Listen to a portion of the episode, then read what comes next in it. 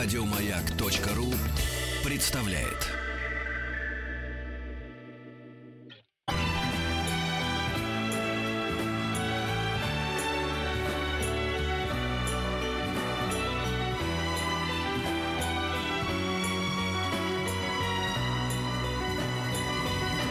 Спутник кинозрителя.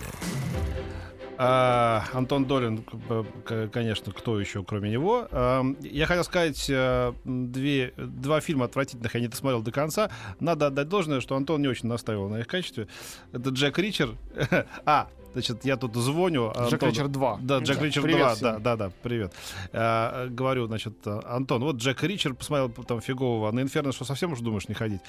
А вот такой усталый голос, такой, «А, я- да, я говорю, что такое? Я сейчас в Хабаровске. Я Причем это была Сапсане. ночь. Да, я- да, да, я сказал тебе не ходить, а ты пошел все равно. А делать было нечего. Знаешь, не всем же в Хабаровске. Дело было э, вечером, да. Лекции читать. Так вот, значит, это два фильма, которые, конечно, и, вот, и, и не нужно смотреть. Не, непонятно, зачем они вообще. Я вот больше даже удивляюсь. Ну, с Джек Ричером там просто чудовищный кастинг. Просто совсем никто не подходит ни на одну из ролей, э, кроме, может быть, Тома Круза.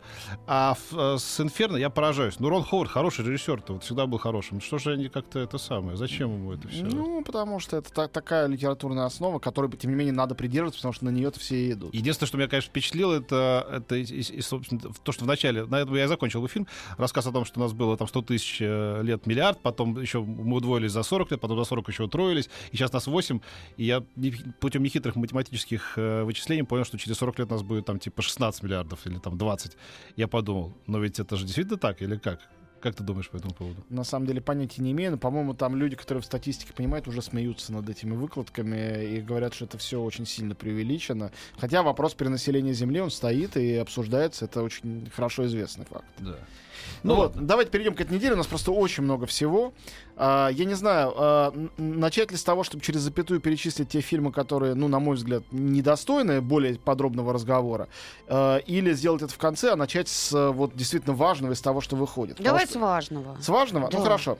Значит, тогда я начинаю с самого важного. А, Этот фильм выходит завтра, а не сегодня, имейте в виду. И завтра он выходит только в кинотеатрах так называемого премиального формата. IMAX и другие вот э, супер большие экраны. А, э, значит, Ненавижу эти термины. Кому премию выдают там в этих как ну да, потому, потому что ну надо как-то это обозначить. Э, просто там не только IMAX, а есть еще всякие там 4DX, еще какие-то. Я, я просто даже не знаю, как они называются, и, наверное, это и не нужно. Просто Просто это стиль не во всех, да, не во всех кинотеатрах выходят. Мне нравится, как ты вот так презрительно и между делом. Нет, просто я сразу расстроилась, потому что я не поеду так далеко. Нет, не надо идти далеко. С понедельника фильм будет везде. А, вот! Мне просто надо дать мне договорить фразу до конца, и сразу все будет понятно. Но вы оба А ты сначала с трудом это делаете. Расстроил. Итак, расстроил. значит, А мы слышим только себя, понимаешь? Да, я понимаю, конечно, И это понимаю. Тебя касается тоже. я знаю, неправда, нет. Я, я нахожусь в диалоге. Да, да, особенно когда я прохожу мимо, ты записываешь на соседней станции программу, там только тебя и слышно. Ну, там, А да. вас трое там. Так, хорошо. А, итак, Доктор Стрэндж. Новая картина студии Marvel. Значит, это тот случай, когда люди, которые, у которых даже резкая аллергия на студию Marvel, они не могут смотреть фильмы про супергероев, значит, give it a try. Попробуйте э, вновь сходить, потому что это картина, сделанная на сломе всех их э, штампов, и она над этими штампами слегка издевается. Точно так же, как она издевается над оккультизмом и черной магией, на которой как бы сюжет построен. Эта картина одновременно э, сделанная в духе, не знаю, там, от Коэля до Кастанеда, история инициации человека, который постиг, э, э, значит, э, истину другого мира, и глумление над этим. Но глумление очень тонкое для тех, кто понимает. На уровне, не знаю, цитат, вплетенных туда из Олдоса Хаксли или музыки Пинк Флойд раннего, еще каких-то таких маленьких подмигиваний. По-английски тонких, что довольно забавно, потому что действие происходит в основном в Америке, впрочем, также и в Непале. А, значит, режиссер Скотт Дерриксон, автор, в частности, фильма «Синистер», вообще он специалист по хоррорам, молодой режиссер, американец, компания Marvel, как мы пони- понимаем, американская. И приходится а, прийти к выводу, что эту тонкую интонацию, а, вполне английскую, сюда приносят артисты. Там как минимум трое выдающихся британских артистов в главных ролях. Самой главной роли Бенедикт Камбербэтч. Кто такой доктор Стрэндж? Это его фамилия Стрэндж. Это знаменитый на весь мир по сюжету нейрохирург, который попадает в автокатастрофу в самом начале. Я без спойлеров рассказываю. Он повредил руки. То есть он не может продолжать заниматься своей профессией. И он э, в тоске, хирургия уже не помогает, он начинает искать какую-то мистическую, там, восточную медицину, которая, может быть, его спасет. Это Тильда Свинтон, играющая здесь старейшину таинственного ор- э, ордена магов. Э, Там в Такая Непале. смешная Да, да, она. Брита Налс невероятно смешная. В- Одно ее присутствие делает все это глобальным каким-то стебом.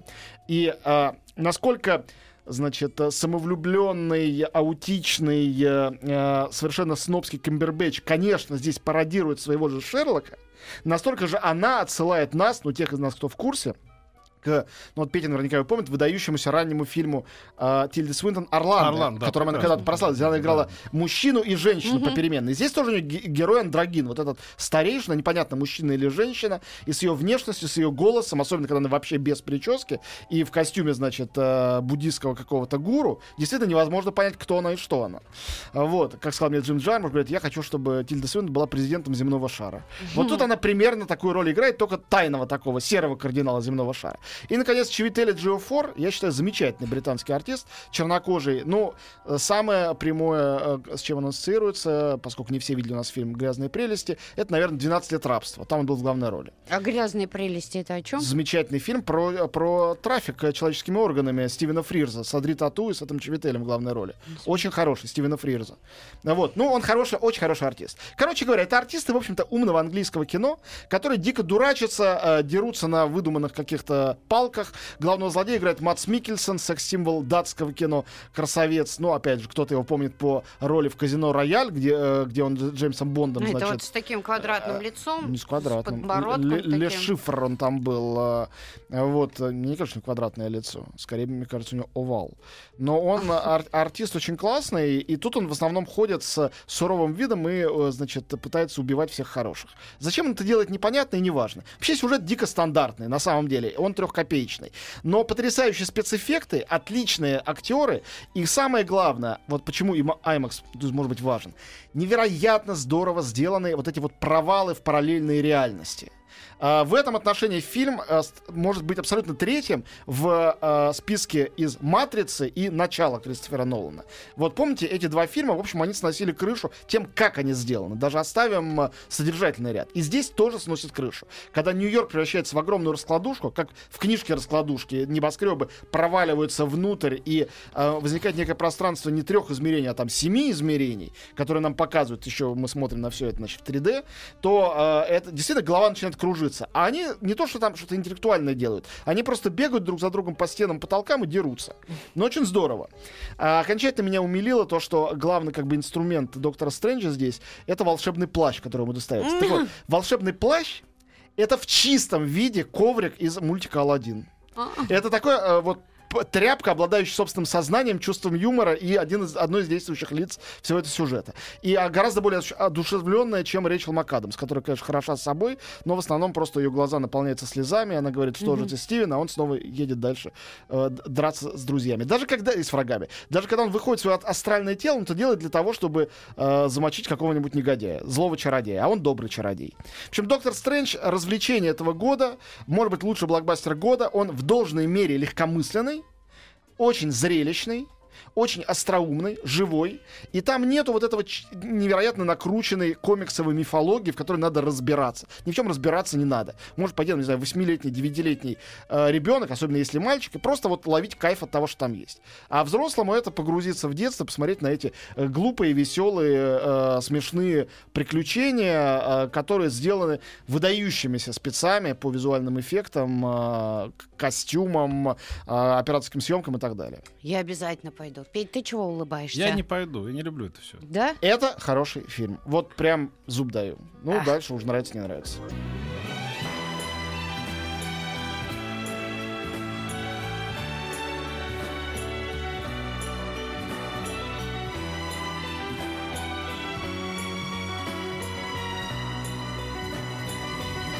Спутник кинозрителя. Вот, а, поскольку я начал о Голливуде, я, с вашего позволения, очень коротко, в двух словах скажу о других голливудских картинах, с моей точки зрения, не заслуживающих такого внимания, как «Доктор Стрэндж». Просто будучи честным человеком, я их перечислю. Фильм, фильм «Расплата», а, про математика, который также является аудитором мафии. Ну и, конечно, в какой-то момент, хоть он и интеллектуал, ему приходится там взяться за оружие. А, главное в этой расплате то, что в главной роли там Бен Аффлек. Это не его режиссерский фильм, он просто там играет главную роль. Ну что, прям совсем Ну, по-моему, сре- средний триллер. Средний триллер, нормально сделанный, ну, не более выдающийся, чем пресловутый Джек Ричер, ну, может, чуть более. Ну, нет, нормальное кино. И, Да, ну пойду на Бен Аффлека схожу. ну, я не отговариваю, но просто и не рекомендую. Это качественная, нормальная голливудская вещь. «Абсолютная власть». Это фильм про агента ФБР под прикрытием, который к неонацистам проникает. Э, главная фишка в том, что агент ФБР играет Дэниел Рэдклифф. Чего он только не делал. Он уже труп даже сыграл в попытке от, смыть, значит, с э, лба этот шрам в форме Я, молнии. я, я- я очень хорошо представляю себе Дэни- Дэниела Рэдклиффа как э, агента ФБР, и особенно как нациста. Я думаю, Ну да. знаешь, заходит, это же Дэниел да, какой-то Ты, агент. ты прав. Нацисты Конечно, должны были разоблачить его Да, первый- Какой фильм еще раз? называется «Абсолютная власть». Да, да. Ну, он довольно смехотворный. Ну, тоже, Да, да. тоже опять же, не постыдный. Ты же Гарри Поттер. Да, да. И, наконец, нацист. выходит мультик детский, который я не смотрел. «Тролли». Лично меня в этом мультике заранее оскорбляет то, что тролли тут это вовсе не а, значит, тролли, как мы, нормальные люди, их любим. То есть бородавчатые, вонючие, страшные существа, А которые... люди из интернета? Да не, и не люди из интернета, что тоже было бы неплохо. Можно было сделать мультик про них. Вот. А, а тролли это вот эти игрушечки, э, знаешь, как рези- резиновенькие бывают, с такой здоровенной прической М. и с такой милой мордочкой. Нет, такой мне не ну, нравится. и мне такой категорически не нравится. И, вообще, мультфильм «Тролли», где главную героиню зовут Розочка. Ну, как-то это, черт побери, вызывает у меня какое-то отвращение А реф- рефлекторное. Нет, собаку-то пусть. Как раз нормально. Она, она уж тебя не тролль. Вот. а, Поэтому, ну, дальше смотрите сами. Теперь, э, м, значит, э, три фильма у нас еще осталось. Не знаю, как успеть о них рассказать. Э, Ну, давайте я успею про два, а про третий расскажу быстро Залезем. после новостей. Да. Значит, э, и третий будет очень важный. Во-первых, выходит два выдающихся документальных фильма. Про один из них все понятно. Это фильм новый Вернера Херцога про устройство интернета. Путешествие Херцога по миру с попыткой посмотреть, как интернет этот мир изменил. От, значит, этого Илона Маска до и Калифорнийского университета, и от того, как интернет был придуман, от его истока, вплоть до буддийских монахов, которые лазают в свой твиттер сразу после медитации. Ну, Херцог есть Херцог. Он с юмором, он дотошный, он хороший документалист, как хороший игровой режиссер. Фильм называется «О интернет. Грезы цифрового мира». Извините за выражение. Вот. А теперь фильм, который я считаю вообще одним из лучших в году, и одним из лучших русских фильмов в году. Меня, честно говоря, он просто потряс. Клянусь. Это новый фильм документалиста Виталия Манского. Называется он «В лучах солнца». Призы по а, всему миру, по документальным фестивалям, где угодно. Что это такое? Это фильм про Северную Корею, снятый в Северной Корее. Ну, те, кто немножко знают материал, понимают, что снять фильм в Северной Корее это вообще почти невозможно, не будучи северным корейцем, получившим аттестацию от всех соответствующих органов. Манский много лет этого добивался. Наверное, за счет того, что он россиянин, все-таки в какой-то момент добился. Он хотел сделать историю о девочке, младшекласснице, которая вступает в местную пионерскую организацию. У них это называется Союз детей, детский союз. О ее жизни, вот о том, как она становится частью этого великой мечты Чучхе. И э, он получил через несколько лет разрешение. И дальше он приехал туда снимать. И, конечно, у него, несмотря на то, что он был как бы морально готов, голова пошла кругом, когда он увидел все, что происходит. Значит, во-первых, корейская сторона ему предоставила сценарий, по которому надо было снимать. И это не был сценарий. Сейчас вы снимаете в школе, сейчас вы снимаете дома. Там был сценарий. Дом, сцена такая-то. И прописаны все диалоги, как они сидят за столом и едят. И что друг другу говорят. Школа, урок, что говорит учительница, как реагируют дети. То есть все, все, весь сценарий был написан, как сценарий игрового фильма. Потом выяснилось, что эту девочку вместе с семьей для этих съемок перевезли в другую квартиру, не, туда, где они живут. Устроили специально для них школу, не ту, где она на самом деле учится. Отец у него работал в газете, но для этого фильма он стал главным инженером текстильной фабрики. Мать, значит, работала в столовке, а для этого фильма она стала, значит, производителем, э, работать на, на производстве соевого молока. Везде были написаны, э, значит, э, диалоги э, и вообще полностью написана эта история.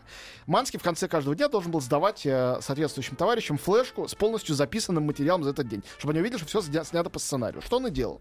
Дело в том, что он приехал туда, и почему-то северокорейские товарищи не знали о таком риске, с камерой, где было две флешки. И на вторую флешку он снимал все это время и никому ее не показывал. И из нее он и сделал этот фильм. И дело не в том, что он показывает какие-то ужасы корейского режима, его не пустили видеть никакие ужасы, конечно, а в том, что он показывает сцену, например, за столом идеальную, как они разговаривают про то, как полезно есть капусту кимчи. Потом мы видим, как они продолжают сидеть за этим идеальным столом, но из-за занавесочки выходит какой-то дядька в кепке и говорит, так, вы скажите, что надо пить не 200, а 270 грамм рассола, и это полезно для здоровья. И снова скрывается. И они разыгрывают заново ту же самую сцену, только увеличивают количество рассола. Вот. а, И дальше это вот так вот продолжается. Или, например, сцена, когда ветеран с невероятным количеством орденов, таким, ну, как, как мы только видели на фотожабах, э, рассказывает детям о том, как они сбивали американские самолеты во время войны. Вот. И э, мы снимаем, значит, видим этого э, ветерана, а потом вдруг видим, как э, снимают, что явно было нельзя, как дети чешутся, зевают, засыпают на этом всем. Потом опять ветеран. Он заканчивает свою речь, стоит, и почему-то пауза. Потом он говорит, не уверен, сказав свою пафосную речь, а мне еще что-то надо говорить? И опять из-за занавески кто-то выходит говорит, вы еще должны поздравить детей со вступлением в союз детей и э, пожелать им дальнейшего пути под знаменем там Ким Чен Ына. И снова скрывается. И ветеран продолжает. Да, кстати, дорогие дети, хочу вас поздравить. Это невероятное зрелище. Это фильм, от которого совершенно невозможно оторваться.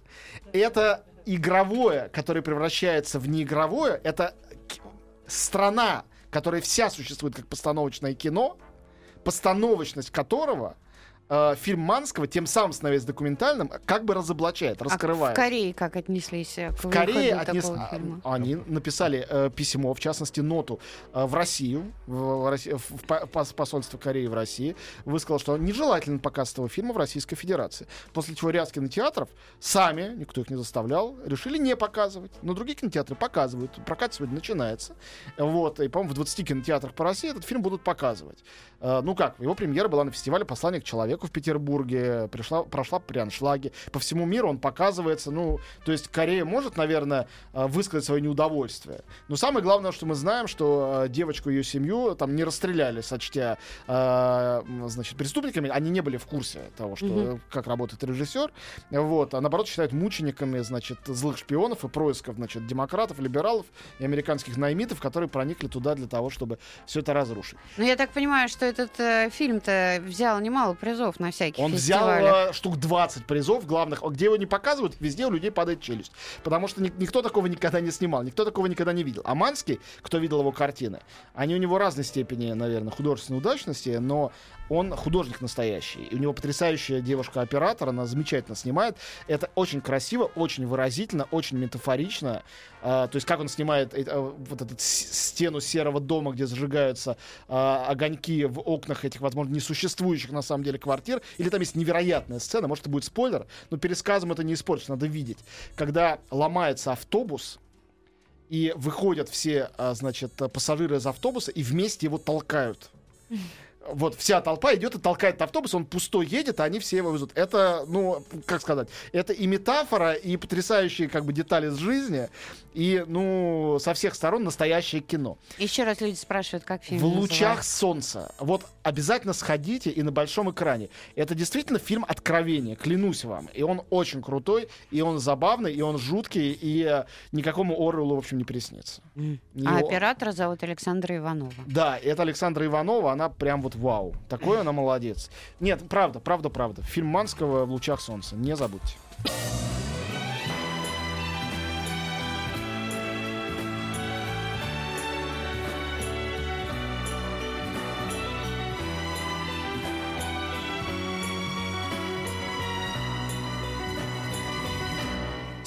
Спутник кинозрителя.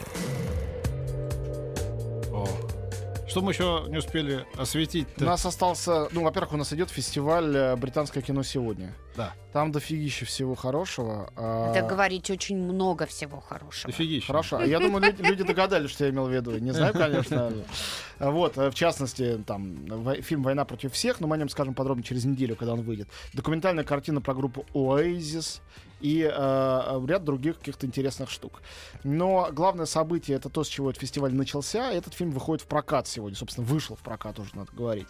И это действительно очень важный м, как бы пункт я хочу попробовать оговориться, чтобы э, я не выглядел со стороны непоследовательным, хотя боюсь, что именно так я буду выглядеть. Я очень расстраивался, когда этот фильм получил золотую пальмовую ветвь на Канском фестивале. Расстраивался, потому что, с моей точки зрения, там были фильмы более выдающиеся, которые которым этот приз был бы нужнее.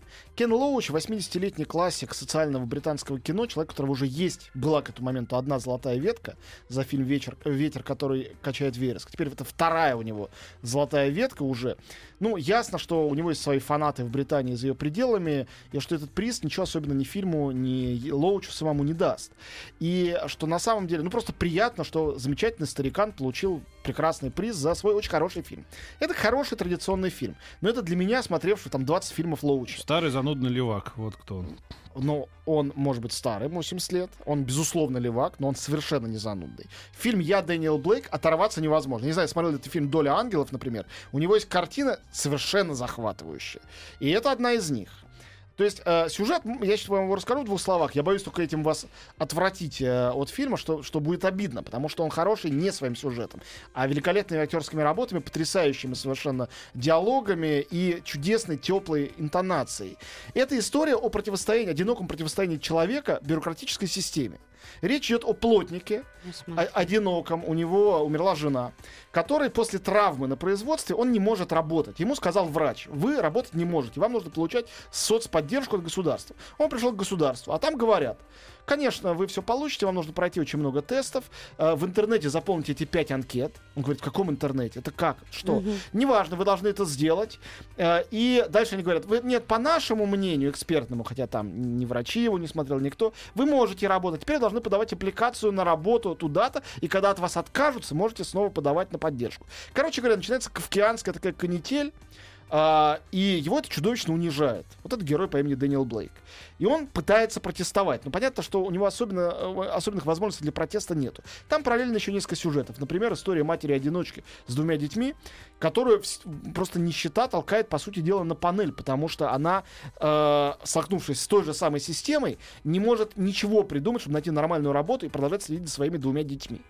А Вот. То есть, на самом деле, это фильм о том, что... э, маленький человек даже в как бы благополучной сегодняшней Европе э, ничего сделать не может и никак не защищен ничем. И, конечно, можно на это ответить, что... Какой а, свежий, а главное, увлекательный сюжет.